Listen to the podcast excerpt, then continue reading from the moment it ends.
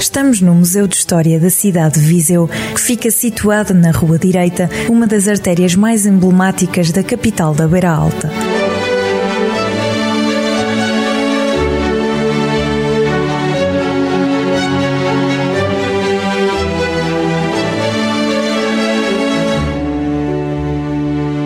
Entra pela primeira vez no museu não pode iniciar a visita sem antes ver um curto filme que faz um apanhado do que se pode ver no espaço museológico. Depois é percorrer as salas e descobrir as histórias que a cidade tem por desvendar, como dá conta o coordenador do espaço, Luís Fernandes. Um primeiro núcleo, que é aquele que recebe os visitantes depois de verem o vídeo, a pele da cidade. Destacava só aqui nem sequer apenas uma peça, mas o conjunto de peças que aqui estão não são as típicas de um museu, mas são aquelas que querem dar um pouco a ideia do que é a textura uh, da cidade. O tipo de materiais que se usavam, alguns dos quais nós já não usamos, a taipa, os estuques que são fantásticos do, do centro histórico, portanto é um pouco dar um pouco a ideia do que era desde enfim, a Idade Média até aos nossos dias, do tempo dos nossos avós, não os nossos, é o que eram os materiais usados na cidade e todos eles foram retirados de escavações ou demolições do centro histórico. Como não podia deixar de ser, há uma homenagem à papelaria Dias que funciona como um dever de memória para com o edifício e para com os vizienses. Este edifício, para muitas gerações vizienses, era o edifício onde as pessoas vinham para comprar os cadernos, os lápis de cor, todo o material escolar, entre outras era a papelaria, a livraria Dias e pusemos aqui a reprodução do painel que lembrava essa memória eh, da casa. É uma casa que tem muita história e arqueologia, porque quando foi reformulada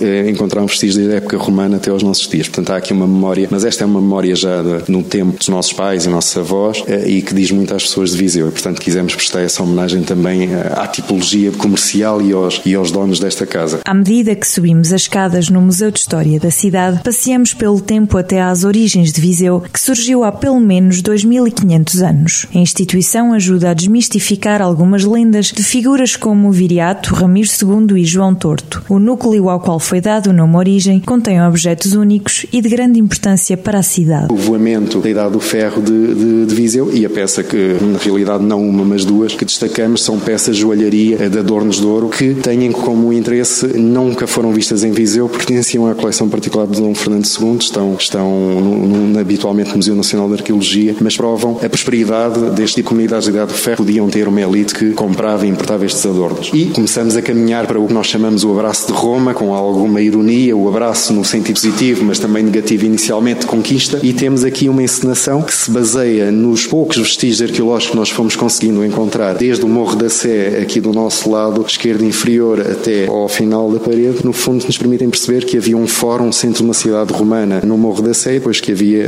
uh, alguns apontamentos temos encontrado de, de casas no centro histórico. Qual é a nossa peça aqui, que obviamente é um fascínio para todos, vizienses, científicos ou não científicos. Quando foi construído o funicular, encontramos uma área do século I Cristo, dedicada aos deuses e deusas dos Vissaeki, que deu o nosso nome original da cidade de Vissaio. É a primeira maquete que nós temos da Cava de Viriato. Cava de Viriato é um mistério, daí nós termos posto os pontos de interrogação. Eh, e aqui apenas detenho-me com duas, com, com duas observações. É um mistério, não porque seja algo de desconhecido, é um mistério porque nós ainda não conseguimos encontrar vestígios arqueológicos que permitam datar com precisão a cava. A partir de, de finais dos anos 90, o professor Vasco Mantas e depois na, na esteira dele outros autores começaram a perceber que isto não podia ser um acampamento romano e que seria um acampamento eh, de traça islâmica, inclusive tem paralelos no Iraque, mas nós nunca encontramos um objeto suficientemente determinante ou um conjunto de estruturas dentro da cava que permitam dizer é do século IX, é do século X. São várias as teorias que tentam decifrar este enigma da história de Viseu. Prosseguimos viagem agora até à sala A Guerra dos Tronos, onde está em exibição um fural de Dona Teresa que é mostrado pela primeira vez ao público. A Dona Teresa esteve aqui com o seu marido e deu-nos este documento que é um documento de confirmação de direitos atribuídos eh, à população de Viseu, o que demonstra o interesse dos condes de portucalenses por Viseu eh, e também da importância que a cidade teve para eles no avanço para sul e no controle aqui da, das zonas de fronteira. É um documento que parece modesto, mas é realmente um dos grandes documentos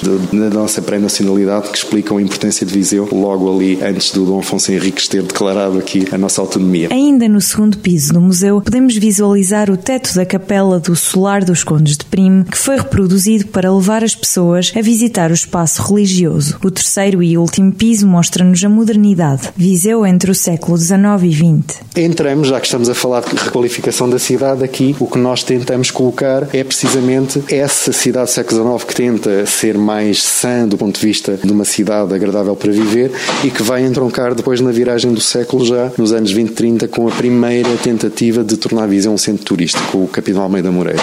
E portanto aqui somos recebidos por uma parede de flores uh, e plantas reais que nos faz lembrar o outro que não é um mito, é a realidade, Pito de Viseu, que é Viseu Cidade de Jardim. De um lado temos esta criação que nos permite lembrar das nossas rotundas, dos nossos jardins, dos nossos parques, e aqui temos os cartazes, principalmente este cartaz que diz a Cidade de Jardim da Beira, é a primeira vez que em termos de promoção turística, logo em 36, eh, se cria este epíteto. E obviamente, falando do Almeida Moreira, não podemos falar daqueles que o antecederam na preocupação com o urbanismo da cidade. Daí que a peça central nesta sala tenha sido aquela que muitos vizienses só há dois anos atrás puderam ver pela primeira vez numa exposição temporária da Câmara, que é o primeiro retrato topográfico da cidade em termos científicos de 1864. A visita chega ao fim na sala que guarda uma cápsula do tempo. Reúne vários objetos e vai ser aberta daqui a 20 anos. Contém uma mensagem do atual presidente da Câmara, Almeida Henriques, uma receita do chefe Diogo Rocha, um vinho do Dão, entre outros. Só em 2038 é que se vão desvendar os segredos aqui guardados.